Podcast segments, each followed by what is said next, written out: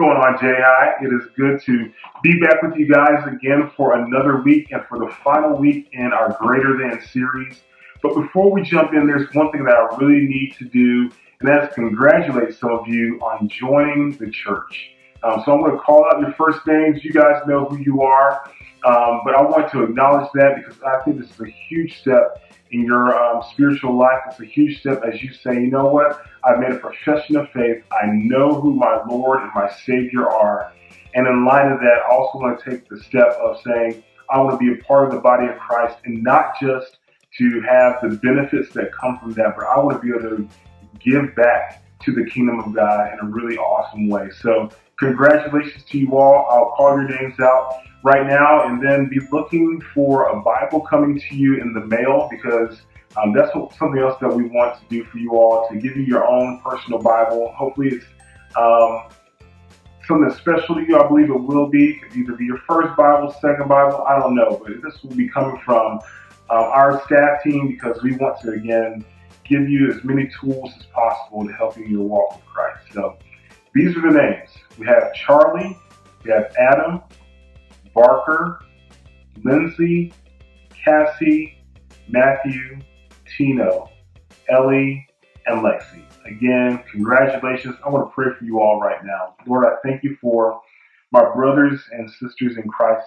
Father, I thank you that you have placed this on their hearts, oh God, to one, know you, and also to take the next step, not just knowing you, but to serve you within the body of Christ. Lord, I thank you that you have done such an incredible work in them. Lord, I'm excited for what you're going to do. I thank you that you've given um, us as uh, student ministry staff, you've given our leaders um, opportunities to walk alongside them well. Father, I pray that you would do just an incredible work, you will blow their minds with how great and with how awesome you are. So, Lord, do an incredible work, do a great work, do a faithful work as always. In Jesus' name I pray. Amen. Congratulations, y'all. If you are in your group time right now, which I'm sure you are, um, just leaders, make sure you congratulate them, send them something um, as much as you can within a Zoom call, make them feel incredibly special um, just because this is a huge time in their lives. Again, I said we're jumping into our series called Greater Than. Actually, we're finishing our series called Greater Than. And the last talk that we're going to do is called Greater Than Our Sin, how Jesus is greater than our sin. So, how I'm going to start that off is with a story. And you may have heard the story before, um, maybe not, I'm not sure, but uh, it's a story about our pastor, Jeff Norris. He shared the story um, not too long ago. I had the opportunity to hear it, and I was like, man, this fits, I believe, fits perfectly with this series. And so um, he and I talked about it. We talked to make sure I got everything just right. And uh, because I think that just the, the power in the story, the, the imagery within the story fits um, with Jesus being greater than our sins. So here goes the story. Well, Jeff, when he was in uh, his freshman year at Alabama, uh, he actually his roommate as well, they made an agreement. They said, you know what, we don't like math, and we actually we can't stand math, and we're not going to do math. So we will, you know, potentially teach ourselves enough to pass the class, but we will do as little as possible to get through this math class. So they hung out in their room. They played video games. They watched neat movies. They watched TV. They did whatever they wanted to do. But the one thing that, that they didn't do was go to their math class um, at least as little as possible. Well, the end of the semester came around and the grades came out. And so Jeff looked at his grade and he was like, wow, I have a 68. That is two points away from failing. Now, how he had a 68 with minimal going to class, whatever like that, uh, I don't know, but uh, just know that I'm not going to say Alabama education. I'm not going to do it. I'm not going to do it. I'm just going to say that's what happened. okay. So he goes to his professor. He's like, I got to get this grade up. I have to get it up to at least a 70 so I can pass because apparently D's get degrees. So that's what it was. What it, that's what his plan was. And so he goes to his professor he says, Professor, I'm not sure if you know who I am. Um, but my name is Jeff Norris, and uh, I have a 68 in your class, and I want to know what I can do to pass. And so his professor looks at him. She says, "Well, Mr. Norris, yes, I do know you are who you are, and I am very well aware of what your grade is in my class. She says, I'm going to do something for you, and I'm going to write down two numbers.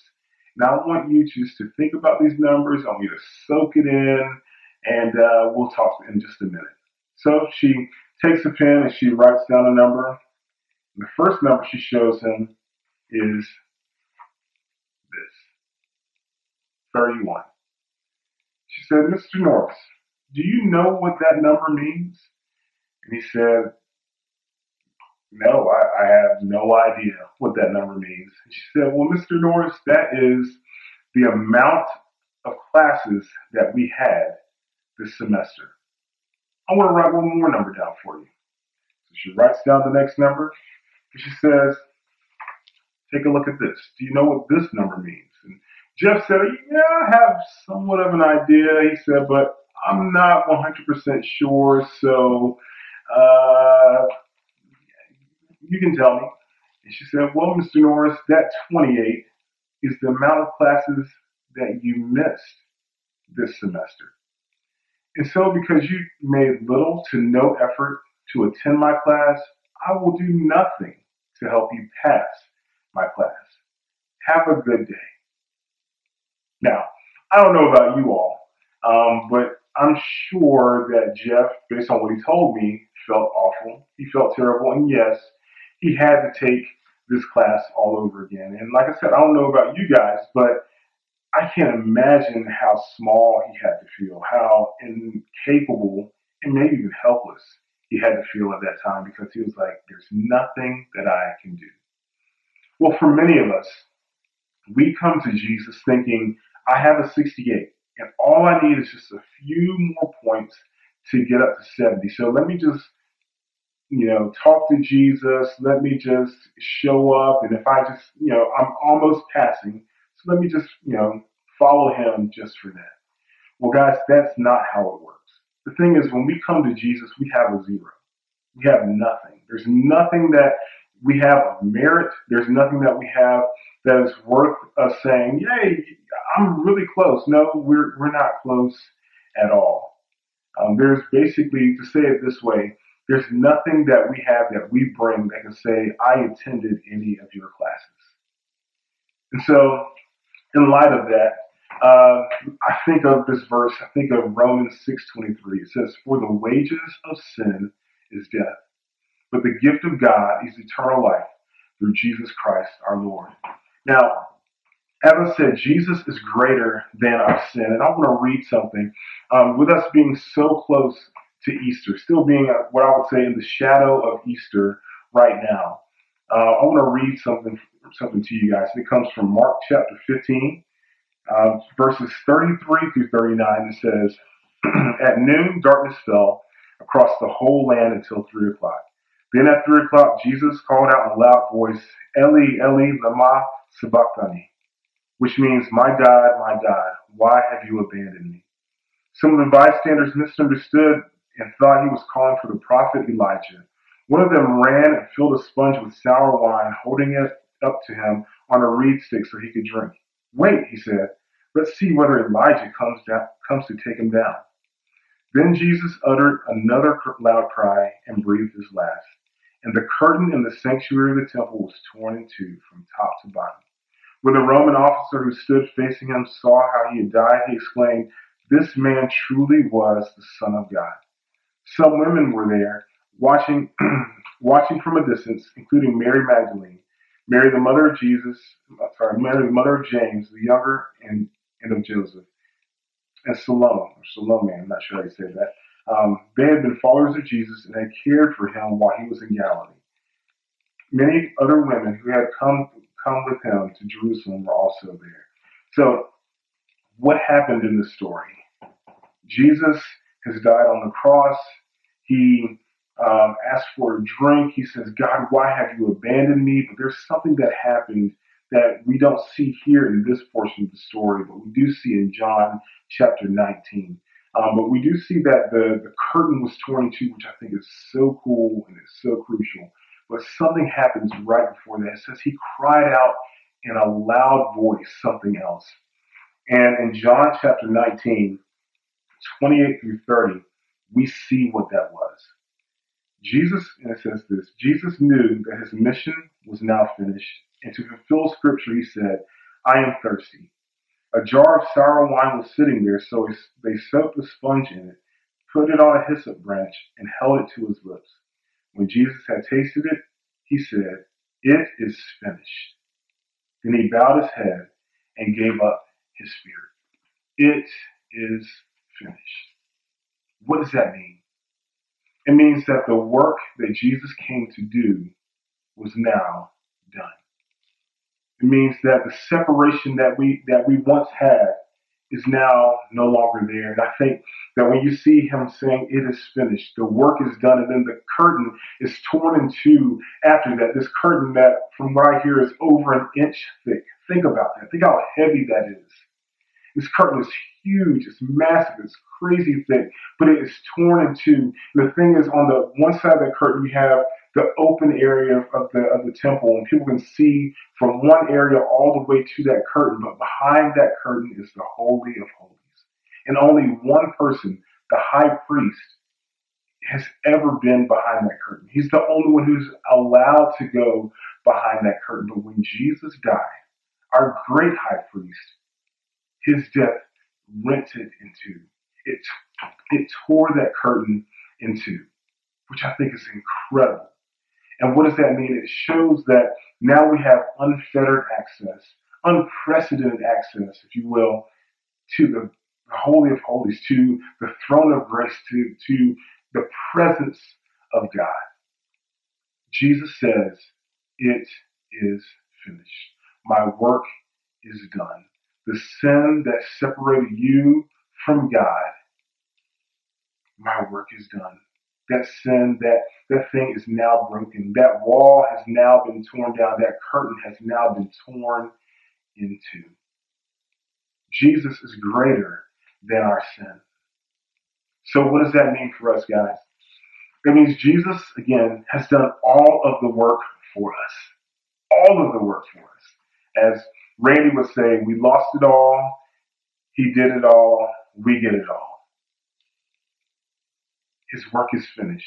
He's greater than our sins. So we need to come to Jesus knowing, we need to come to Him knowing and acknowledging that we bring nothing and that through Christ alone will we pass the test. The sins we committed yesterday, earlier today, the sins we commit tomorrow, or even 20 years from now, He is greater than that sin. And again, being in the shadow of Easter, I also have to remind you that not only did he die on that cross, but he also arose again, sealing the deal for us. Sealing the deal for us. Jesus is greater than our sin. He's greater than the wages of sin. He's greater than death. He's greater than hell. And he's greater than the grave.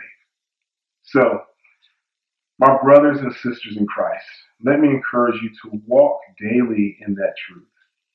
So that when you're tempted by sin, remind yourself Jesus, the Jesus that lives in me, the Jesus I have given my life over to, who has given me his Holy Spirit. He is greater than sin. And I can walk in freedom. I can walk in victory. Also, when we fall to temptation, remember still, Jesus is greater than our sin. Still walk in truth. Still walk in freedom. Ask for forgiveness. Run to the cross. Look back at the cross and look forward and run to the throne of grace because it is finished. The work is done. Jesus is greater than our sin. And for those of you who don't know Jesus yet, guys, that means for you, there is hope. That means for you that veil is torn and you have access to God like you've never had before. Jesus died on the cross for you.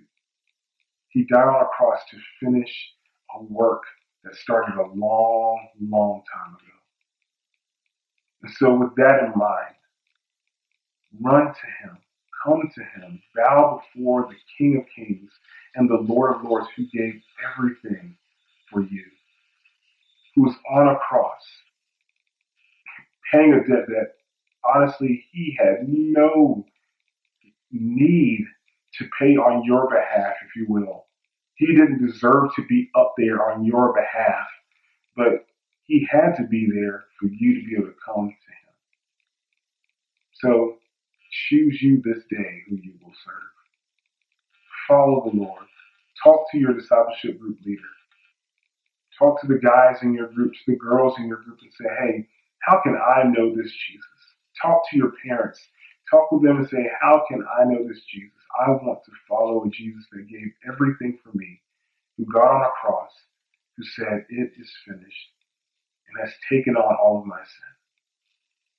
What Jesus has done, unlike the teacher in the story that we talked about, the professor in Jeff's story,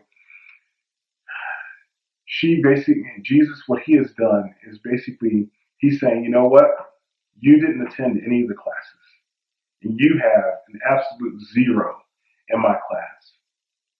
But because it's my test, because it's my class, um, because I attended all of them, I'm going to give you that righteousness. I'm going to give you my grade. I'm going to look at you as if you did everything right. You passed all the tests. You did all the homework and you showed up every day.